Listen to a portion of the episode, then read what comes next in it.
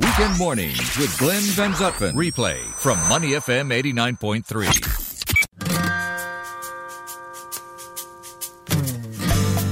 Weekend Mornings with Glenn Van Zutphen on Money F M eighty-nine point three. Hello, my friend. How are we doing? Doing well. Also joining us is Dahlia Sutrisno, who is the founder, Transformation Performance Coach at Euphoric Coaching. Dahlia, thanks for being in the studio today. I'd like to talk to you a little bit about your social selling strategy when you talk about your coaching business. Yes. What does social selling mean to you, and, and how do you integrate it into your business? Yeah, so Glenn, my business is I'm a coach, right? So people would always want to first establish what we call trust. Mm. So, you know, there's chemistry. You need to build chemistry. You know, you need mm. to be okay to be vulnerable, to be open, to sure. share your strengths, your worries, your weaknesses. So you want to be, make sure that you're comfortable with the person. So in my business, it's me. Mm. I am the Dahlia to Euphoric Coaching, like the Mark Zuckerberg to his Facebook. I'm the face of Euphoric Coaching. So I use social selling to connect with my prospects, my, you know, prospective clients on mainly I'm using now LinkedIn because I'm working a lot with uh, corporates. So, so how do, how are you actually reaching out then? How how are you using social selling via LinkedIn? Yeah, so I work on my personal branding. So I learned that from actually Chris Reed. He helped me, uh, you know, consult around my personal branding. Chris Reed at Black Marketing. I, yeah. Mm-hmm. Right. So my personal branding is really the who I am to the why, I, what I do, why and what I do, so that I can attract people from my network. So from LinkedIn, you know, my I've built connections, I have network, I educate them around what I do, but also I speak about what they are actually going through. So they go like, ah, she understands what I'm feeling. You know, mm. she's talking. So I do a lot of education. I share insights. I share data, uh, what's trending. You know, uh, I share like Harvard Business Reviews that I, my research And, and all okay. of that. I don't talk about like my packages. I don't talk like how much the price is right. and per hour rate. I don't know all those things. I connect with people. I make friends and I educate. So I believe that you're going to play devil's advocate on this, Neil, well, or, or at least have some questions well, about it. Well, I'm curious it. because you were both involved in the social, social selling, selling uh, twenty nineteen. Uh, well, I mean, first I'm curious, Glenn, what, what did you speak about first? I,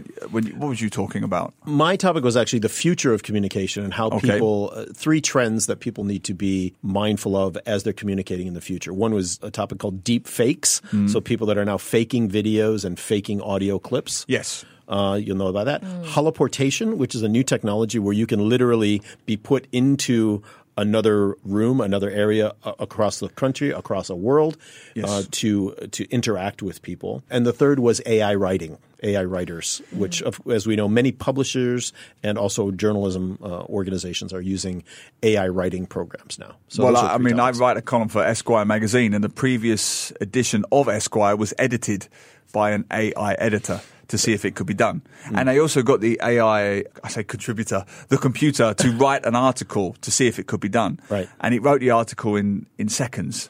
So, but I could yeah. tell, I could still tell it was written by A I. Whether that becomes relevant down the track is another issue. But the, the point about social selling that mm. I'm genuinely fascinated by is since doing this show, uh, I've become more involved with LinkedIn. Reluctantly, Uh, I'll be very, very honest because... You're, you're pretty old school when it comes to I'm very stuff snobbish. Like that, right? I'll be very yeah, frank. Yeah. I, I'm very, very snobbish. If you haven't got a product to sell, no, no glitzy glamour makeovers in the world will all change right. that fact. Sure. It's all about the substance for me. So I have a book. It's on the shelf. It gets reviewed. People like it or they don't. Mm. I won't be running around with name cards and placards and laminated pictures of myself. That's just not... Thank goodness. I think most goodness, of us can say yeah, that. That's just not who I am. I don't need to do that. Yeah. You know what I mean? So my skepticism is, since being on LinkedIn, there are quite a few people on there and they're gurus of all kinds of shapes and sizes and they're often asking me, can we link up to do this? Can we link to do that? And then I start to go through the resumes of these people and their experiences and the word shy charlatan uh, comes to mind quite a lot. Yeah. It's very easy to paint yourself as a guru or an expert in, in Singapore, unfortunately. You mm. know, and I've been dealing with these guys for twenty years. Mm. My resume is black and white, concrete, watertight. You can look at it. You can see it. You can judge me accordingly. So that's my concern with that element of social selling. You know, there's a bit of an emperor's new clothes element to it, you know? One of the things you would have heard at Social Selling nineteen would have been that it's all about the give and not the ask. Right. So many people today are wrongfully, in my opinion, using LinkedIn to reach out and cold call. I get that a lot. And, and give a hard sell, I get it right? a lot. That, that is not the idea behind social selling. Mm. The idea behind social selling is you as an author or uh, Dahlia, you as a coach would reach out and post information, content, things that would help the audience mm. that you're trying to attract to such a level that – and connect with, with you in such a level that at some point, should you need a coach or should you need an author to come and speak, you would naturally think of Neil or think of Dahlia, mm. right? right? So the idea is you're putting out content that's useful to people, that's interesting to people, and you're not just out there cold calling people. So it's more about giving – than it is asking, if that makes any sense. So the, the challenge then becomes to separate the wheat from the chaff. Absolutely. It? And that's when it becomes a bit of a minefield. You know, I literally get dozens of, yeah. of those network, what do they call it? Those requests every day to yeah. link up. And I just say yes, yes, yes, yes, yes. Well, but, you know, you've yeah. got to separate. You know, that's well, the, linking what, up isn't the problem. The mm. problem is what someone does with that connection right. after right. they link up. How so, do you how do you work that connection? First, I work on my profile. Yeah. Right? So before, I actually learned how to personally brand myself uh, authentically on LinkedIn. Mm-hmm. Nobody would want to connect with me. And I learned that because they read my profile, like Neil, and they go, no, I don't want to talk to her, you know? uh, but I learned to put my real self out there. And uh, when I connect with people, I just use quotes from like Keith Ferrazzi, you know, like there's so much you can get from networking. There's so much that I I feel I can give, but there's so much also that I can learn from them. And, and from that approach, they agree to accept mm. my connection request. Um, I've had cases where people almost rejected.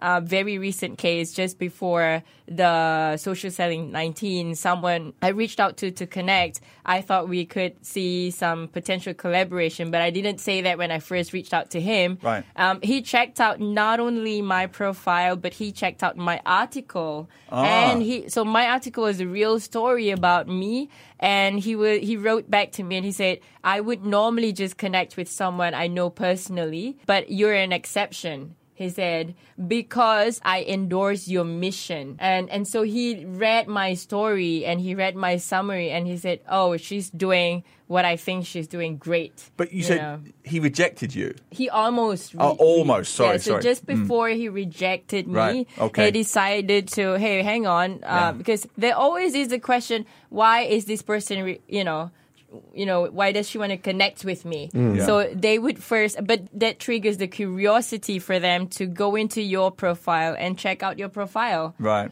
And for me is what I put there is what you see is what you get. Yeah, well, I know Glenn has positive yeah. experiences of this because yeah, I, I've spoken with Glenn about this. Uh, I retain a, a healthy skepticism because I generally just accept everybody. I, I just click. I don't use LinkedIn very often, so I just click yes, yes, yes to everybody. And it's probably half a dozen to fifty. ten, fifteen people a day want to connect. I click, click, click, yes, yes, yes. Sure. Now, some of those... nothing happens. But then often it can be so robotically, cynically systematic that within an hour or two hours, within a very finite period of time, I will get that follow-up email. You know there's a process going on here. And it will be, we have realized you're an expat in Singapore. Straight away, I'm not interested in you anymore because yeah. you've done no research about me. You, you've just seen a white face in Singapore and made the assumption that I'm the cliched expat. If you knew anything about me, yeah. you knew I'm not going to read past that first line. Yeah. But the next line will say,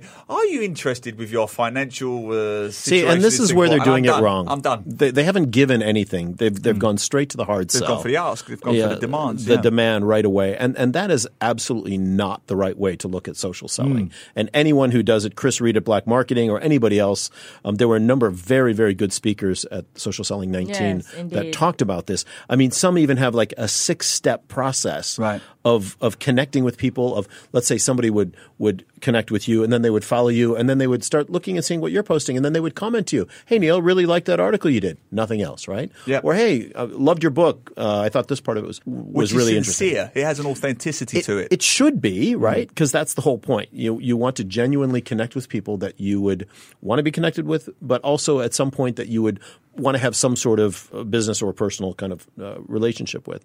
And the problem is, and and I get this all the time, I'm sure you do too, Dahlia, mm-hmm. people just cold calling you like, hey, you need help with your investments mm. or do you need a new uh, new website? Or yeah. And I, I just I delete those guys immediately because mm. they're not – they don't understand how to use social selling.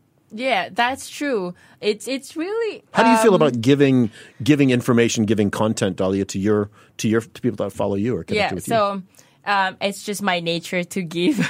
Anyway, so I'm very generous. Uh, you know, it's just from my background as a teacher and all. So I'm very mm. generous with uh, you know, knowledge and information and insights.